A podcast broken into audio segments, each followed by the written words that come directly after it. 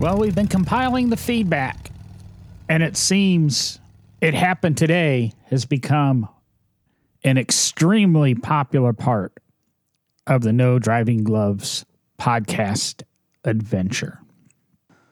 So, what did happen today, November 10th?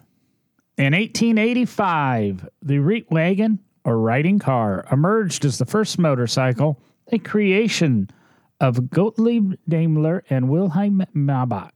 I'm sorry, my German's not the best. Despite earlier steam powered two wheelers like the Michoud Péry and Roper of 1867 to 1869 and the 1884 Copeland, Daimler's invention earned him the title Father of the Motorcycle. The Reitwagen claim to being the first motorcycle hinges on its internal combustion engine. The Oxford English Dictionary uses this criteria, but some argue that its four wheels instead of two raises some doubts.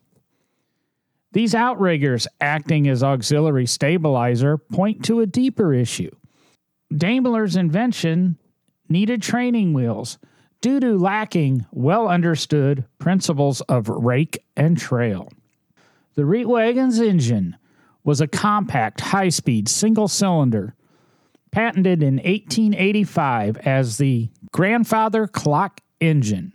It featured a float metered carburetor, mushroom intake valves, hot tube ignition, twin flywheels, and an aluminum crankcase with its 264 cubic centimeter engine mounted on rubber blocks and spring loaded outrigger wheels for stability, it reached speeds of about 7 miles per hour. Daimler's son, Paul, took the first ride on November 10th, 1885. Though its seat caught fire due to the engine's hot tube ignition beneath it, by 1886, Despite improvements, the Reitwagen had served its purpose, and Daimler halted the project to chase four wheel dreams. Unfortunately, a fire devoured the original creation in 1903, but replicas echo its memory today. Some speculated that Daimler never intended to craft a motorcycle, but the engine's small size demanded it. He never pursued two wheelers after the Reitwagen, and mass produced motorcycles only appeared almost 10 years later in 1894.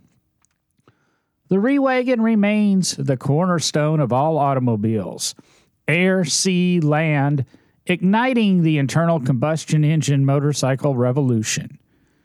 And as electric powertrains loom on the horizon, gas powered motorcycles will become even more cherished. So passionately ride your fire breathing steed and savor these final decades before exhaust notes surrender to whirring whispers. Check out NoDrivingGloves.com for all the back episodes of It Happened Today. And as always, full length episodes are there also. It's now time to enjoy that internal combustion engine by getting off your ass and going to burn some gas. John out.